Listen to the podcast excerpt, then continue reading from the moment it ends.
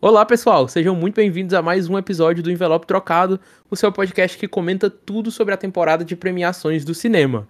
Eu sou o Fabrício Tirão. E eu sou a Graziele Souza. E no episódio de hoje a gente vai comentar os resultados de duas das principais premiações do cinema que aconteceram agora nessas primeiras semanas de janeiro e que já estão aquecendo aí a temporada como um todo, colocando alguns favoritos, dando algumas surpresas assim. E essas duas premiações são o Globo de Ouro, que aconteceu no primeiro domingo do ano, e o Critics' Choice Awards, que aconteceu nessa segunda semana de janeiro. Como vocês que escutam o envelope trocado já sabem, o Globo de Ouro e o Critics não são premiações que necessariamente apontam resultados para o Oscar, porque são votados por pessoas diferentes. O Globo de Ouro é votado por um grupo seleto de pessoas que agora está um pouco maior, mas que ainda é um grupo pequeno. E o Critics' Choice Awards é votado pela Critics' Choice Association, que é uma associação que reúne críticos dos Estados Unidos e de outros países. Então, o que essas premiações fazem é dar os primeiros indícios ali de quem podem ser os favoritos, tendo o Oscar em vista e fortalecem nomes também ao longo da temporada. A gente vai comentar aqui, como sempre, os vencedores das categorias de cinema e fazendo esse jogo entre Globo de Ouro e entre Critics e dando algumas impressões de como foi a premiação também, né, Graça? Pois é, e como o Fabrício falou, essas premiações elas funcionam muito para fortalecer as campanhas, né? Principalmente nesse momento que já está aberta a votação para os indicados do Oscar, então é um excelente momento para ganhar um prêmio. E já tem os nomes que estão bem fortes, assim, de um modo geral, acho que a gente já pode falar assim que Oppenheimer é o grande nome desse, dessas primeiras premiações, deu muito bem tanto no Globo de Ouro quanto no Critics. É, e tá aí se consagrando como o filme mais forte mesmo dessa temporada. E vamos ver, né? Mas por enquanto é o principal nome realmente. Mas falando, a Graça falou assim de forma mais geral sobre favoritos, acho que o Barbie também, acho que o Barbie também tem essa jogada aí, o Critics, por exemplo, foi bem Barbie Oppenheimer, Barbie Oppenheimer e algumas outras coisas. Mas de forma geral, falando das premiações em si, eu a impressão que eu tive do Globo de Ouro esse ano é que eles essa reformulação que eles fizeram teve algum efeito porque a gente teve indicado uma lista de indicados bem sólida e com algumas sei lá, escolhas, eu não diria inspiradas, mas assim, as escolhas diferentes que o Globo de Ouro alguns anos atrás não faria. E nos vencedores também, eu acho que o Globo de Ouro foi bem descolado, digamos assim. E enquanto o Critics, que tinha tudo para ser assim, como a gente já fala das temporadas passadas, nessa temporada também, uh, que é, ela tinha tudo assim pra ser uma premiação não mais diferente, mas pra dar visibilidade para outras coisas, coisas que os critics, que os critics, coisa que os críticos viram, porque eles têm muito acesso, etc e tal. Foi uma premiação mais quadrada, assim, tanto de indicados quanto de vencedores, eu achei. Eu concordo, eu acho que assim, no Critics a gente teve uma grande surpresa, que foi na categoria de roteiro adaptado, assim, que foi um prêmio que eu não esperava. E, inclusive, o Globo de Ouro também teve uma grande surpresa na categoria de roteiro, né, que a gente vai comentar mais pra frente e tal. Mas de um modo geral, acho que o, de um modo geral, acho que o Critics realmente acho que tá muito quadrado, assim principalmente nos indicados, eu acho que eles poderiam ter explorado muito mais outros filmes, como o próprio Globo de Ouro fez, assim, o Globo de Ouro nesse momento de tentar se reinventar, né, e mostrar que, que é uma nova pessoa agora, um novo prêmio. É, ele conseguiu abrir as portas para outros, é, outros filmes fora ali do ciclo dos Estados Unidos e tal, enquanto o Critics ficou muito preso no que eles acham que vai bombar no Oscar, né? Então é, é um, é um pouco triste, né, ver isso, porque eu acho que realmente, como tu disse, o Critics era pra ser uma premiação. O Critics era pra ser uma premiação que era para abrir portas, assim, para outros tipos de filmes. Filmes que são muito elogiados pela crítica, assim, de um modo geral, que ganham reconhecimento em prêmios regionais da crítica e no principal prêmio da crítica não ganha, enquanto, sei lá, vou falar aqui do, do filme querido do Fabrício, mas, por exemplo, o Wish foi um filme super criticado pela crítica que conseguiu duas indicações no principal prêmio da crítica. Então, assim, algumas coisas não fazem muito sentido, sabe?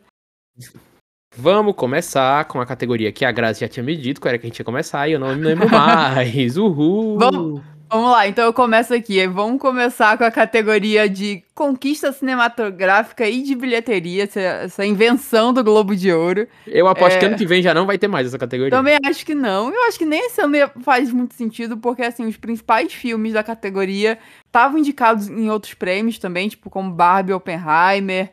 É, as animações também estavam indicadas no, na, no prêmio de animação. Então, assim, eu acho que foi o ano errado para inventar essa categoria. E aí também acho que não deve ter continuidade, assim tal.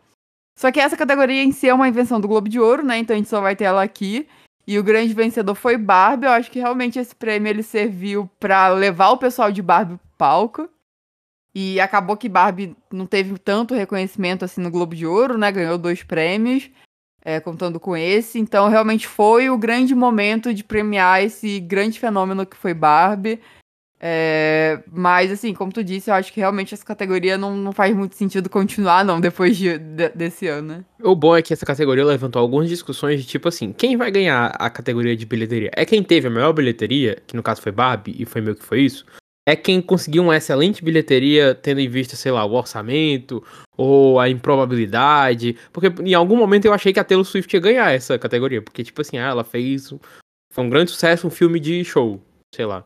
Mas pelo visto era só uma maior bilheteria mesmo. Então você já sabe quem é o ganhador antes mesmo da categoria acontecer. É, mas eu acho que para além da bilheteria, eu acho que também Barbie merecia ganhar, porque foi um grande. Foi o maior fenômeno do ano, né? Eu acho que foi o filme que além de levar mais pessoas para o cinema, fazer mais dinheiro, ele comoveu a internet de um modo geral, as pessoas de um modo geral, todo mundo indo pro cinema de rosa. É, foi um filme extremamente falado, então assim, foi para mim, é, para além da bilheteria, acho que foi o grande fenômeno de 2023, então pensando nessa coisa mais geral, assim, realmente não teria como ir para outro prêmio. Vamos na categoria de melhor trilha sonora, então? O vencedor, tanto no Globo de Ouro quanto no Critics, foi o Ludwig Göransson por, pela trilha de Oppenheimer. E eu acho que aqui ele fortalece um favoritismo que já estava meio que sendo indicado antes mesmo das premiações começarem, né? Com prêmios da crítica e tal, o nome dele já era muito forte. Tem ali um, uma concorrência legal com Barbie, que entrou, se vai entrar no Oscar, se não. Enfim, acho que não tem como, a essa altura também. Ninguém se coloca muito como ameaça a ele. E eu acho que ele tá muito livre ali o caminho dele para ele ganhar o Oscar no fim da temporada. Eu concordo, assim, eu acho que realmente essas duas vitórias serviram para é, concretizar esse favoritismo dele e eu acho que vai continuar assim até o final da, da temporada até chegar no Oscar. Diferente de melhor canção original, que aí a gente tem uma disputa, que no caso é uma disputa de Barbie contra Barbie, é, no Globo de Ouro a gente teve o, o prêmio indo pra Billie Eilish, pro irmão dela, né, o Phineas. E já no, no Critics o prêmio foi pra grande, maravilhosa I'm Just Ken. É, e eu acho que a gente deve ter essa disputa na emoção, assim, até o último minuto. É, visto que essas devem ser as duas músicas que, de Barbie que vão concorrer no Oscar, né? Lembrando que. Lembrando que até o momento a gente tá vendo aí Barbie aparecendo com três músicas é, nas premiações nessa, nessa categoria. É, além dessas duas, tem a música da Dua Lipa também. Mas pro Oscar a gente só pode ter do, dois indicados por filme. E aí deve acabar ficando uma disputa bem emocionante entre esses dois. E eu acho que eu ficaria feliz com a vitória de qualquer um dos dois. Assim, acho que são duas músicas muito importantes pro filme. É, eu eu acho que eu gosto mais de I'm Just e é a música que eu escuto mais da trilha sonora, assim, eu, eu gosto muito de todo momento do, dessa música no filme, mas eu acho que seria uma vitória justa para qualquer uma das duas, assim, e eu tô gostando que a gente vai nessa disputa mesmo até o final, um ganhando um prêmio, outro outro, e eu acho que deve continuar assim por um tempo. Assim, eu acho que não, não consigo ver um favorito assim entre os dois. É isso aí, Grazi. É o favorito a disputa vai ficar entre essas duas músicas e eu tô até feliz que uma ganhou em um lugar e outro ganhou em outro para levantar o um mínimo de competitividade, assim, pra gente não chegar lá no Oscar mais uma categoria que a gente já sabe quem é o grande favorito e tal. É, eu acho que, apesar de a, a disputa estar tá bem encaminhada entre elas duas, e vai ser interessante o quanto elas vão dividir votos, né?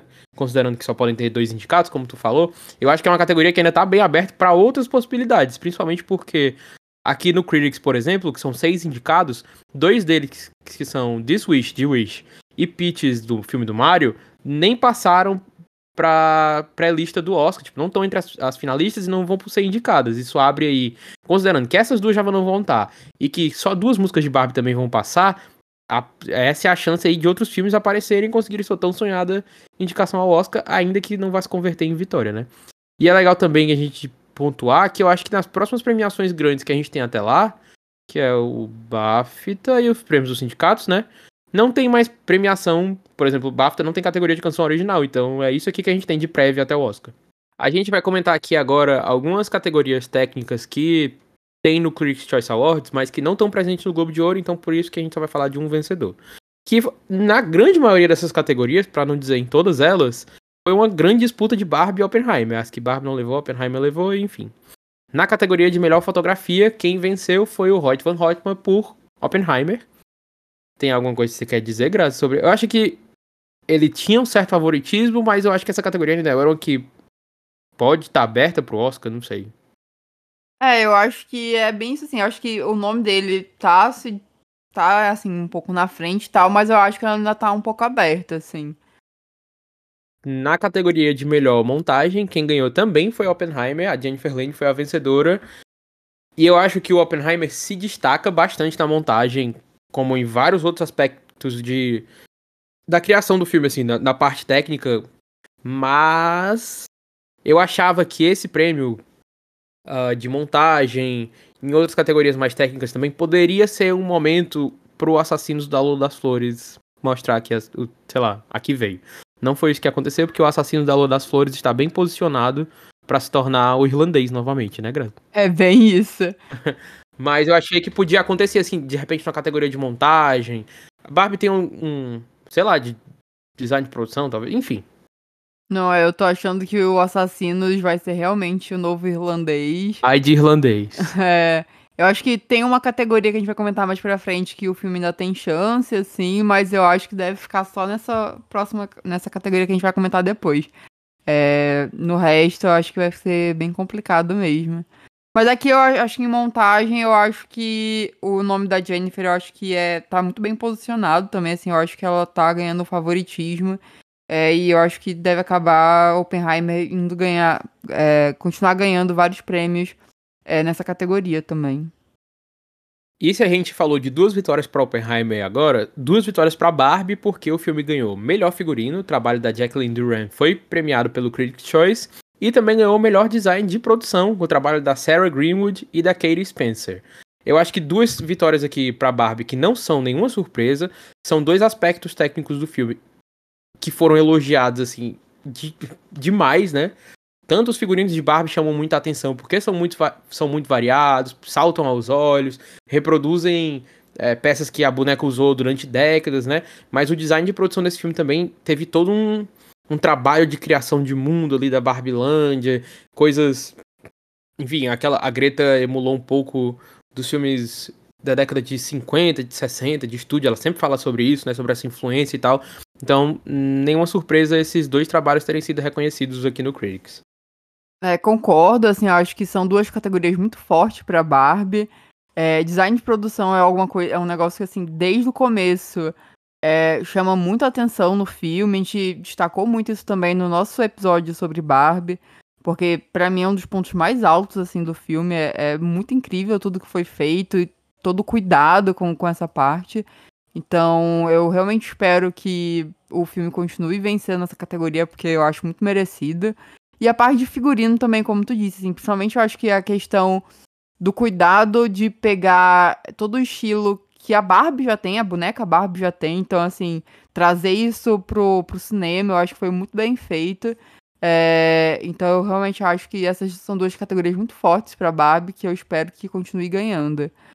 Diferente de uma outra categoria que Barbie ganhou, que foi melhor cabelo e maquiagem, que eu fiquei um pouco levemente surpresa com, com esse prêmio.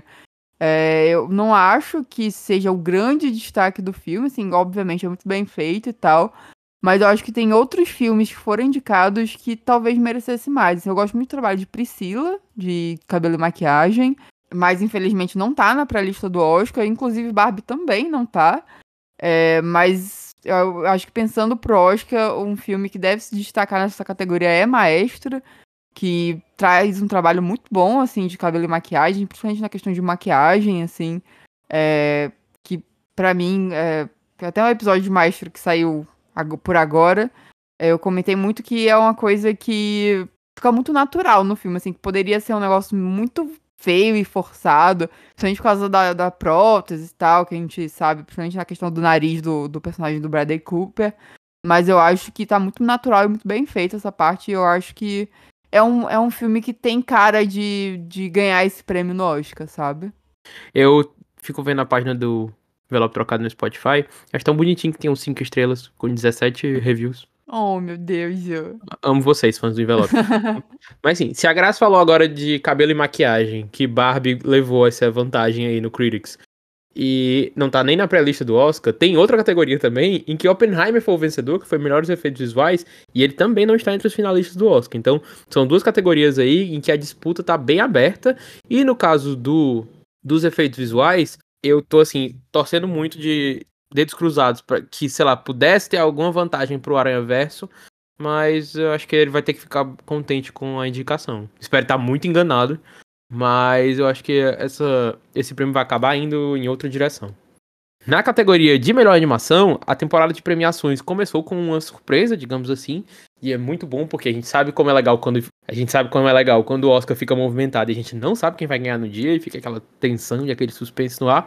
Mas no Globo de Ouro, o Menino e a Garça, novo filme do Miyazaki, levou a melhor, bateu o Aranha Verso e ganhou o primeiro prêmio para uma animação de fora dos Estados Unidos. Vale aqui o comentário de que o Globo de Ouro só começou a premiar a melhor animação em 2006, que foi o ano que Carros ganhou. Imagina você começar um prêmio de animação e o primeiro filme Puts, premiado ser Carros. triste aí.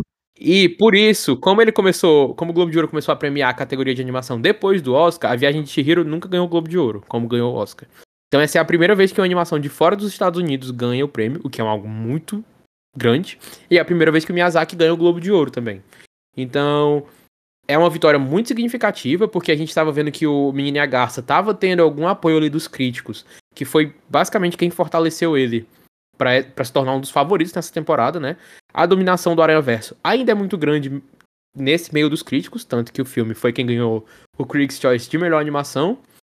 Mas se coloca uma disputa aí que pode carregar até o Oscar e que, sei lá, com o apoio da ala internacional, por exemplo, a gente pode ter o Miyazaki ganhando o Oscar de novo. Talvez dessa vez ele esteja lá na plateia para receber. Quem sabe, né? Mas tô, é, fiquei bem contente que essa que a disputa de animação começou não muito definida, assim, se o Aranha tivesse ganhado o Globo de Ouro e ganhado o Critics agora também. Já é muita força para um filme que é o favorito da temporada, né? Ele não perdeu esse status. Mas fiquei contente que o Menino a Garça ganhou esse prêmio e que ele se fortaleceu aí pra temporada. Inclusive, ele tá chegando nos cinemas do Brasil, graças a Deus, no dia 22 de fevereiro. Vale também comentar que saíram recentemente os indicados ao Annie Awards, que é o maior prêmio da animação, prêmio votado pelas pessoas que trabalham com animação, membros da indústria da animação, reconhecendo o melhor em TV e em cinema de animação no ano. E Nimona foi o filme mais indicado do ano, recebendo nove indicações e superando o Aranha Verso e o Menino e a Garça, que receberam sete cada. Então fica aí com um pequeno spoiler de que Nimona tem um apoio muito forte da indústria da animação, que são as pessoas que vão votar os indicados pro Oscar de animação, né? E quem sabe pode converter esse apoio aí numa vitória também, uma terceira via. Vote em Nimona. Vem ser feliz. Cara, se desse essa virada pra Nimona ganhar o Oscar, eu sei lá, eu não respondo por mim quando eu estiver assistindo essa premiação. Mas eu acho que é até legal também, porque nos outros episódios, quando a gente tava falando de prévias, né, e de possibilidade dos indicados, gerou-se ali uma incerteza com sim, o nome sim. de Nimona, se era uma coisa dos críticos, se não era. E eu acho que tá é aí, sendo o favorito pro N, ganhando nove indicações, tá mais do que certo que ele vai ser indicado, porque tem um apoio bem forte do pessoal da pois animação. É. Feliz por Nimona. Viva Nimona. Não, feliz demais que Nimona tá ganhando esse reconhecimento depois de todo o drama que foi pra esse filme sair. Então, muito feliz, vou ficar muito feliz com a indicação ao Oscar que vai acontecer. A vitória eu acho realmente mais complicado, mas só de ser indicado acho que já vai ser muito massa. É, e eu muito feliz que existe uma disputa nessa categoria, porque eu acho que ia ser muito chato se a gente tivesse Aranha Verso ganhando tudo. E é muito legal ver o Miyazaki aí na disputa também, é, com um filme novo que a gente não assistiu ainda, porque as coisas demoram para chegar aqui no Brasil, mas como o Fabrício disse, já tem data pra gente ver, então ansiosa demais para isso. É, e até uma coisa que tu já tinha comentado em outros episódios é a, a questão a questão de Aranha Verso ser uma continuação e pode ser um problema também para esse filme ganhar nessa categoria, né? Porque pouquíssimas é, acho que só foi foi, foi só Toy Story, né, de continuação que ganhou. É, nunca uma continuação ganhou além de Toy Story. Pois é, então assim, ainda tem esse fator e tal, e o Miyazaki com um filme original, um filme super especial para ele. Então eu acho que realmente vai ser uma disputa interessante de acompanhar.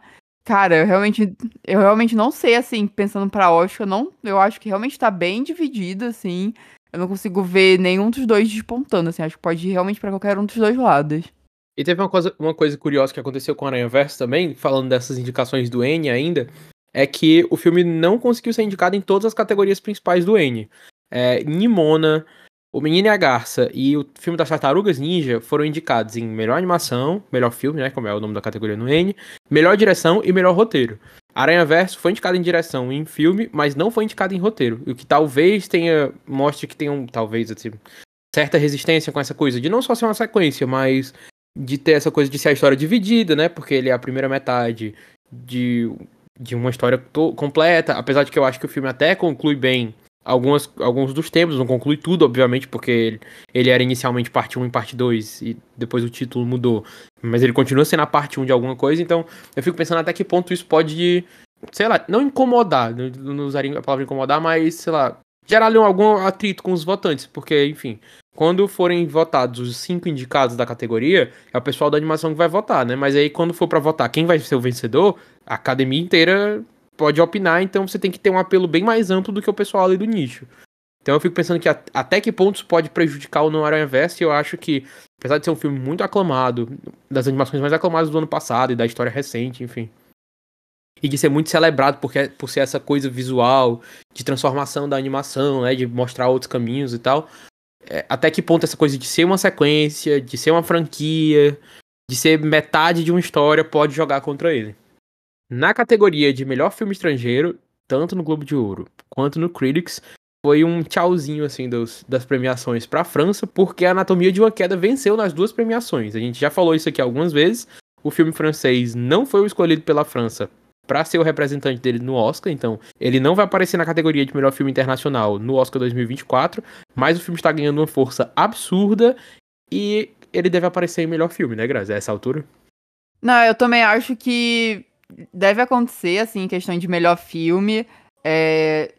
Essas duas premiações mostraram que o filme tá com muita força, apesar de, como tu disse, não ser o filme escolhido pela França, o que, meu Deus, um tiro no pé, porque ver que o filme tá ganhando todas as premiações dessa categoria, né, de filme estrangeiro barra língua não inglesa. É, no Globo de Ouro, eu acho que a gente, te, a gente tinha também o Vidas Passadas indicado, que eu acho que poderia ser um prêmio que poderia ir para esse filme para esse reconhecimento, né, para essa produção e tal, que acabou passando batido nas duas premiações, infelizmente, mas foi para Anatomia de uma Queda.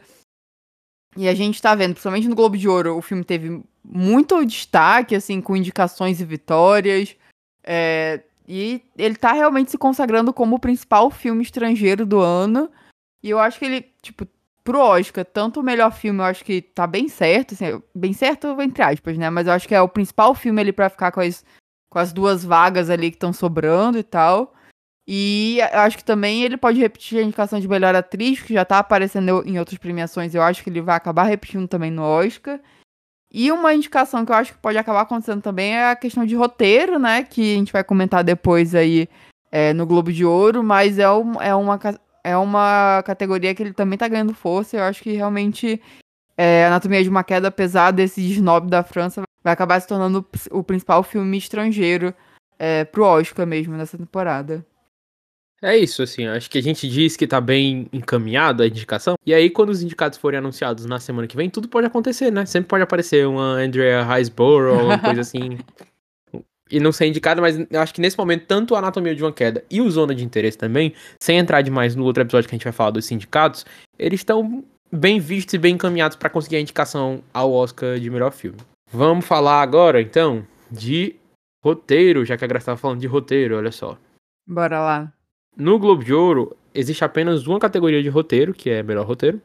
E foi, eu acho que, uma das maiores surpresas da noite, quando a Justin Trier recebeu o prêmio de melhor roteiro por Anatomia de uma Queda, que a Graça estava citando nesse momento.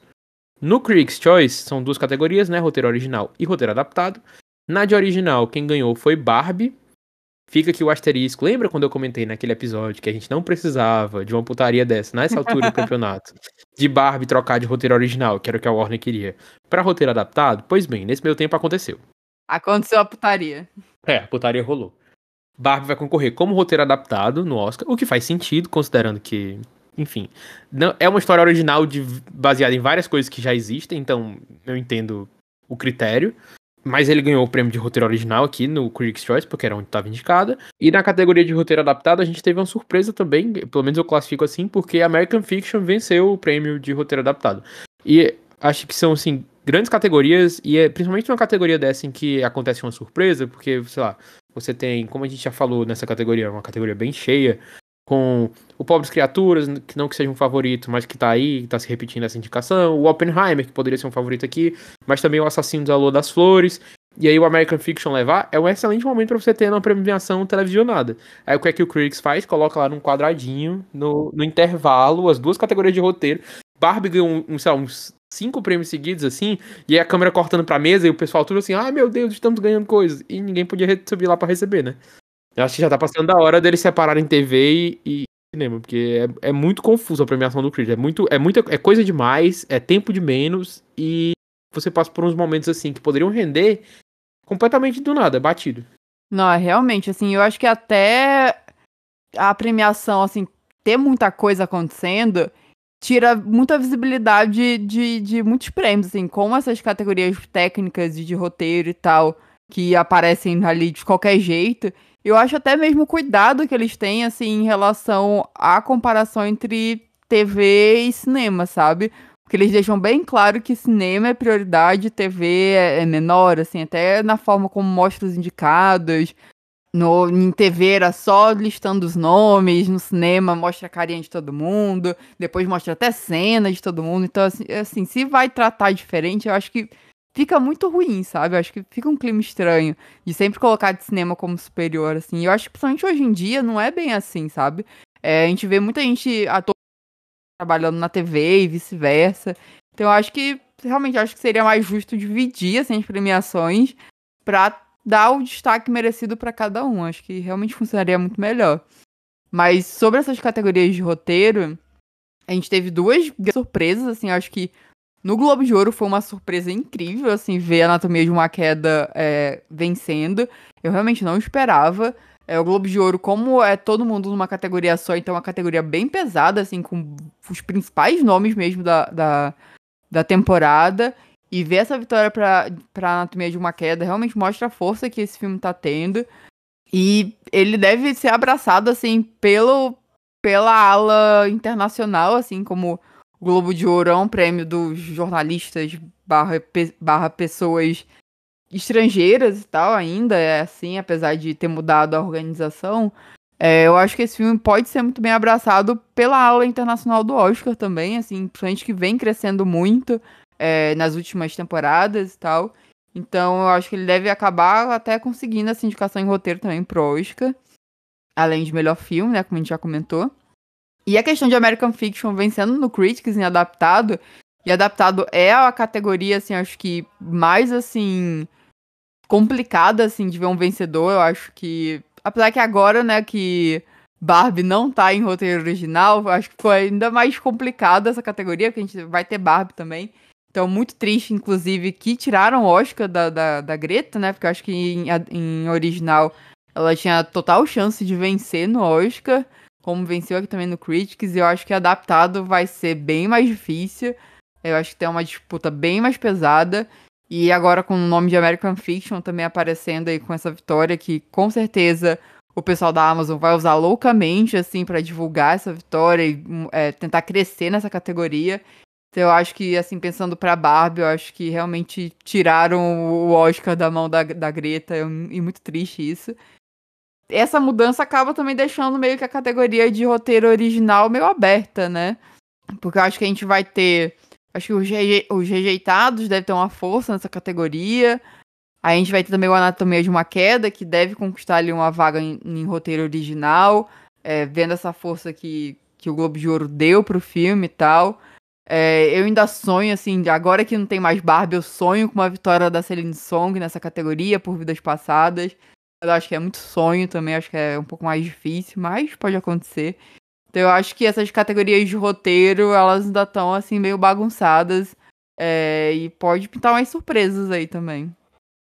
A gente vai falar das atuações, das categorias de atuação agora, e aí a gente começa com duas categorias que só tem no Critics' Choice, que não tem no Globo de Ouro, que é a de melhor ator ou atriz jovem, que quem ganhou foi o Dominic Sessa, por Os Rejeitados. Acho que esse vai ser o grande reconhecimento para ele nessa temporada, porque há um pessoal querendo uma indicação em ator coadjuvante, mas eu acho que já não tem mais espaço para ele nessa altura, a não ser que aconteça alguma coisa no Oscar, enfim. Mas acho o trabalho dele muito bom, acho que ele completa ali um trio muito competente de atuações, eu já falei sobre isso em outro episódio, mas e ainda mais considerando que ele não tinha né, um background como ator, ele era um dos alunos da escola, ele fez algumas coisas na escola e aí ele foi fazer o filme. Fiquei feliz com a vitória dele, porque ele é muito bom mesmo. E na categoria de melhor elenco, no Critics quem ganhou foi Oppenheimer, o que me deixou levemente surpreso, não porque eu não acreditava que ele pudesse vencer, mas porque eu achei que eles dariam, assim, da minha cabeça, achei que eles dariam de consolação para Cor Púrpura esse prêmio. A Cor Púrpura que foi um filme antes da temporada começar, muito hypado para a temporada, mas que eu acho que a Warner se perdeu completamente na campanha porque as coisas foram não só na campanha, mas como um todo também. O filme derreteu completamente na, na bilheteria depois de estrear super bem. Tá aí com a, com a estreia marcada para os outros países, inclusive aqui no Brasil, para a segunda semana de fevereiro, que é para pegar justamente esse hype pós-indicações do Oscar, mas a essa altura, que indicações no Oscar esse filme vai ter, né? Além de atriz coadjuvante e outras coisas assim. Eu acho que eles ainda estão torcendo para ter um, uma recepção mais calorosa da academia, mas eu acho que as chances de cor púrpura na temporada como um todo foram só se, se desfazendo. É, eu realmente acho que a cor púrpura acaba, acabou se perdendo um pouco, assim. Como tu disse, era um filme que a gente esperava muito. Eu esperava ver, assim, em todas as categorias de, de atuação. E agora a gente tá só com a Danielle Brooks, assim, com um pouco mais de força e tal. Eu acho que Oppenheimer, Oppenheimer acabou ganhando também, assim, meio que por ser o filme mais premiado, acho que foi no embalo, assim, e é um, um filme com um elenco muito estrelado.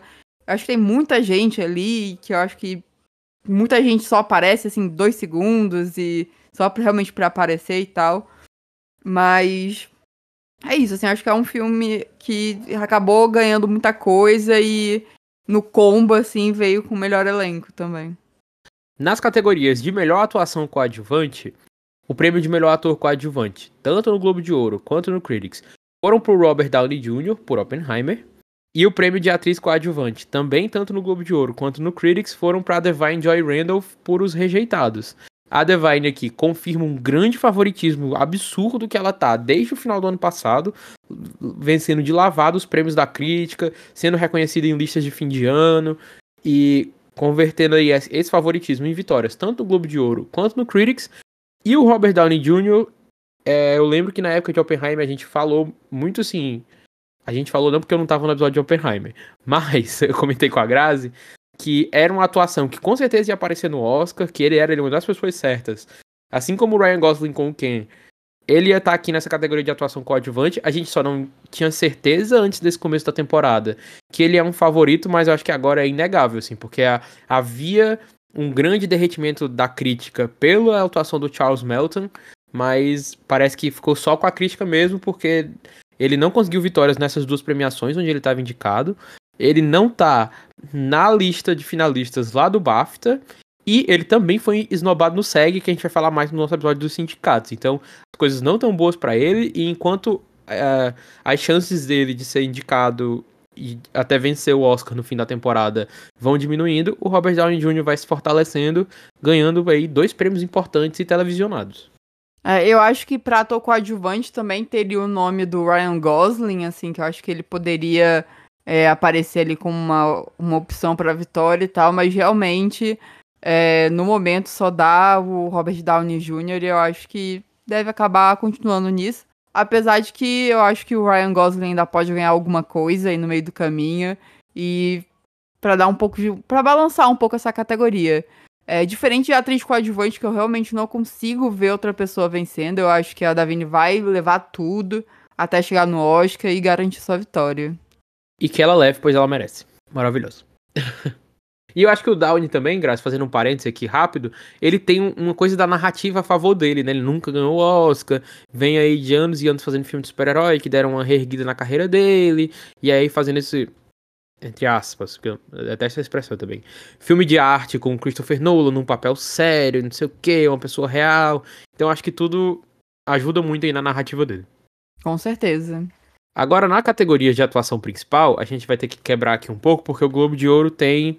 É, ele indica drama e, e comédia, né? Então vamos fazer primeiro melhor ator, depois a gente faz melhor atriz. Começando com a categoria de melhor ator, no Globo de Ouro, quem venceu a categoria de melhor ator em filme de drama foi o Cillian Murphy, por Oppenheimer, e quem venceu a categoria de melhor ator em filme de comédia foi o Paul Giamatti, por Os Rejeitados, que depois viralizou estando num fast food, comendo um, um burgão. Bom demais. Um em cima da mesa, maravilhoso.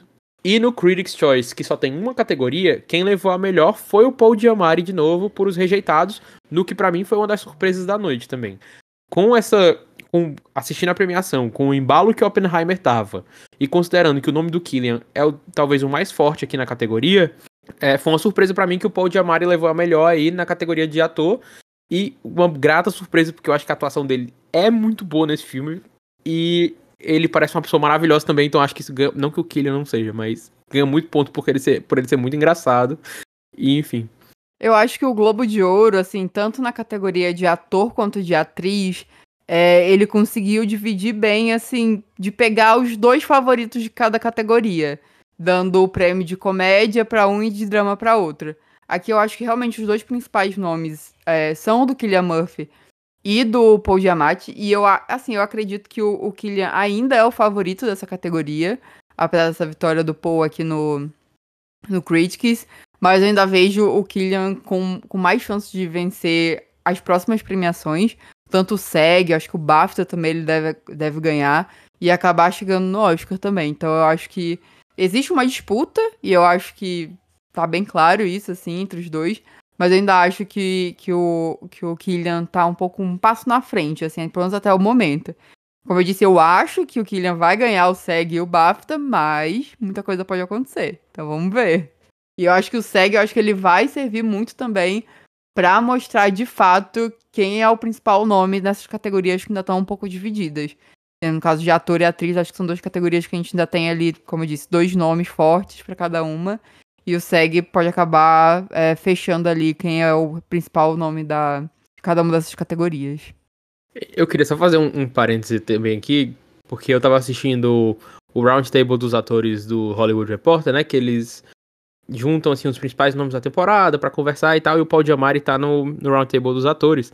E aí o entrevistador faz alguma pergunta para ele, tipo assim, de alguns filmes que ele fez.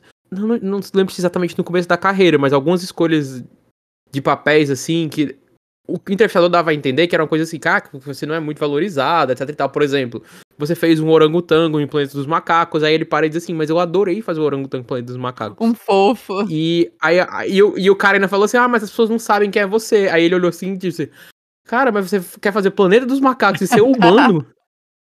E eu, caralho, ele é muito maravilhoso, ele parece ser uma pessoa muito gente boa, e eu tô só simpatizando mais com ele ao longo da temporada. Então, se ele confirmar esse favoritismo em algum momento, mas concordo 100% com o que tu disse, Grazi, eu acho que o, o Kylian tem ali uma vantagem, tanto pro BAFTA quanto pro SEG, que é o que pode cravar a vitória dele de fato, mas, assim, feliz que o Diamari tá recebendo esse reconhecimento, ainda que seja aqui no Prêmio da Crítica.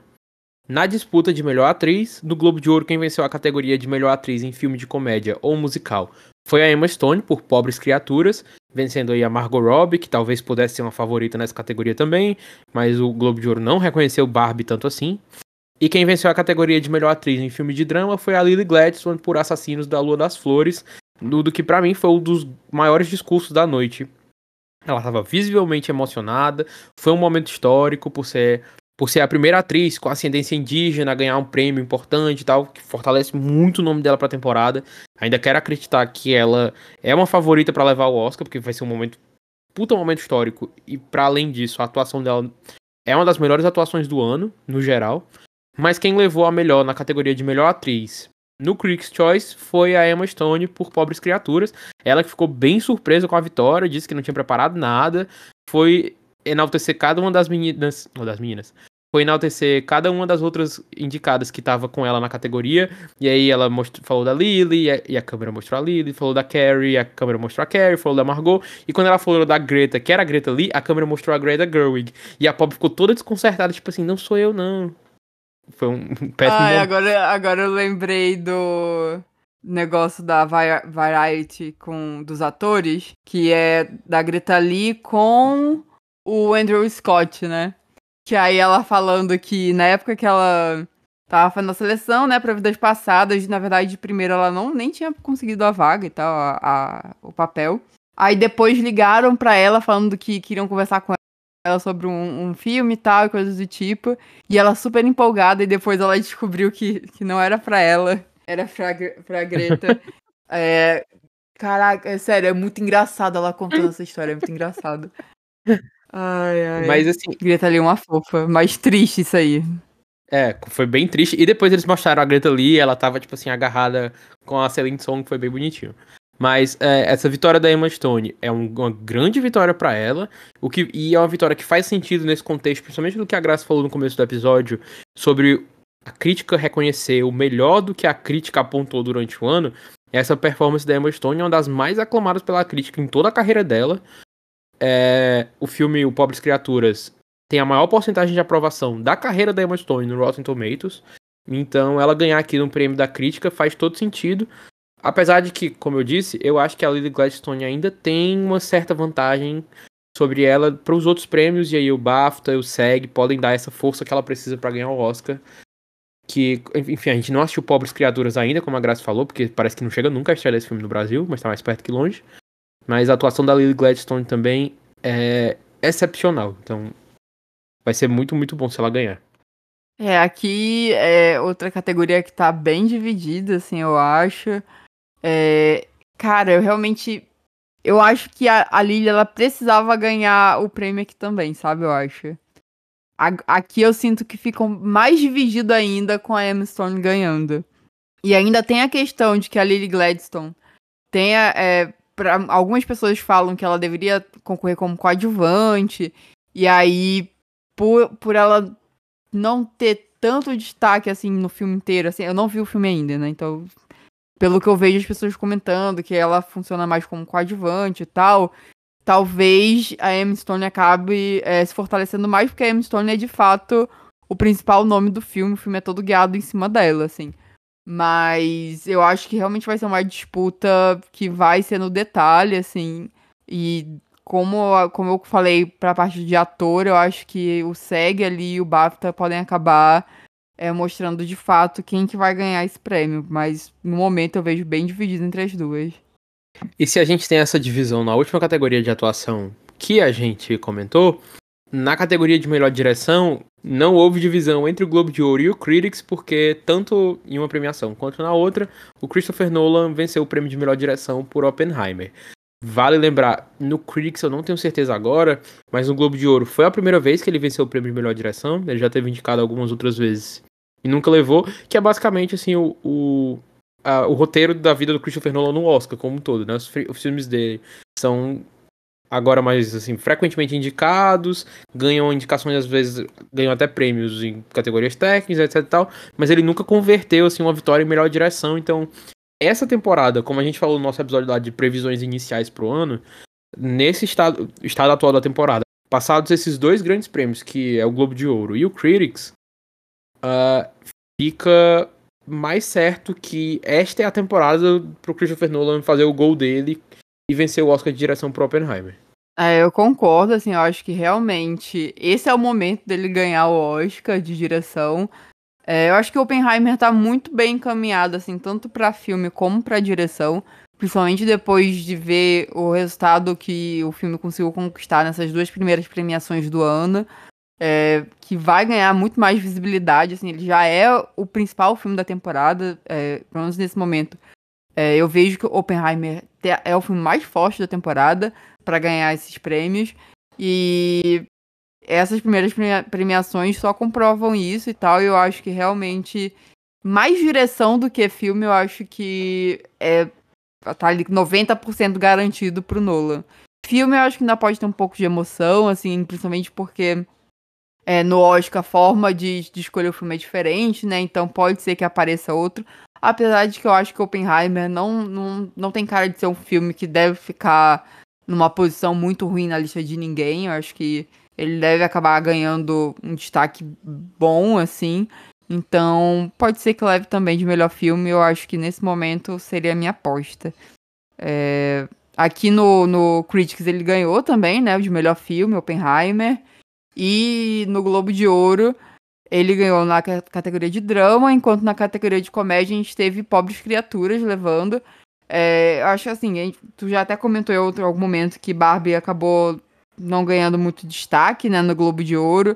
Em algum momento eu achei que poderia ir para Barbie, mas a partir do momento que realmente Barbie não foi ganhando nada assim muito relevante, assim, ganhou só aquele prêmio, quase um, um, um prêmio assim, né, para o pessoal subir no palco, que foi o de, de bilheteria lá, o de grande blockbuster do ano, e também o de canção.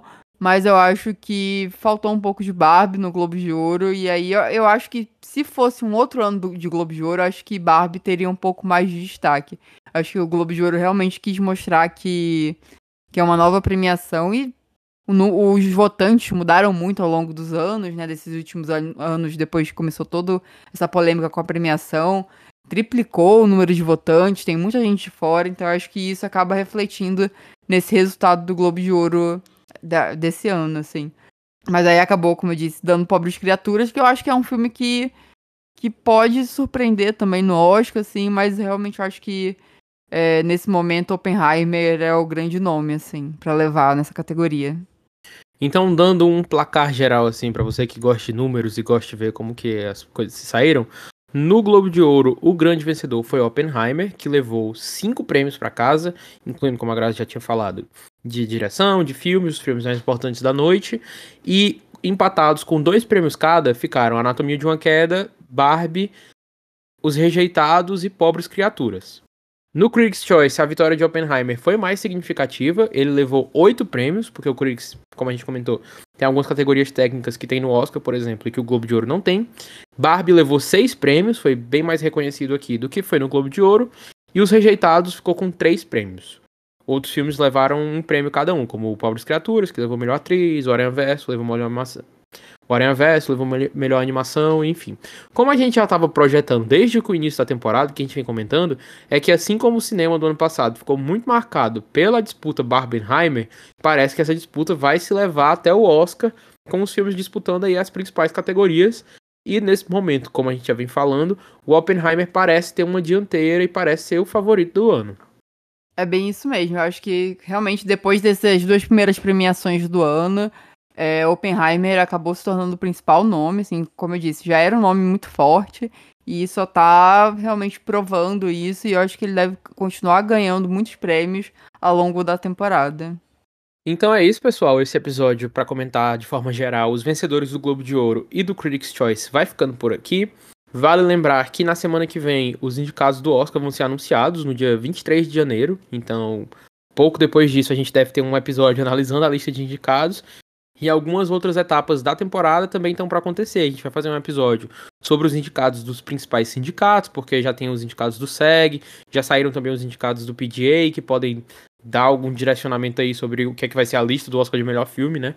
E a gente também vai ter algumas outras premiações acontecendo até lá, e é isso. Vocês já sabem como é que o envelope funciona. Eu deixo o convite para você seguir a gente nas nossas redes sociais, arroba envelope trocado, tanto, tanto no X Twitter quanto no Instagram. Vocês podem mandar e-mails, comentários, enfim, sugestões, tanto pra gente no direct quanto no nosso e-mail, que é envelopetrocado.gmail.com. E também fique à vontade para nos seguir nas redes sociais. Eu sou Fabrício Girão B, lá no Twitter. E também tem o AD, que é o Almanac Disney, um portal de notícias da Disney aqui no Brasil, que eu posto coisas todo dia.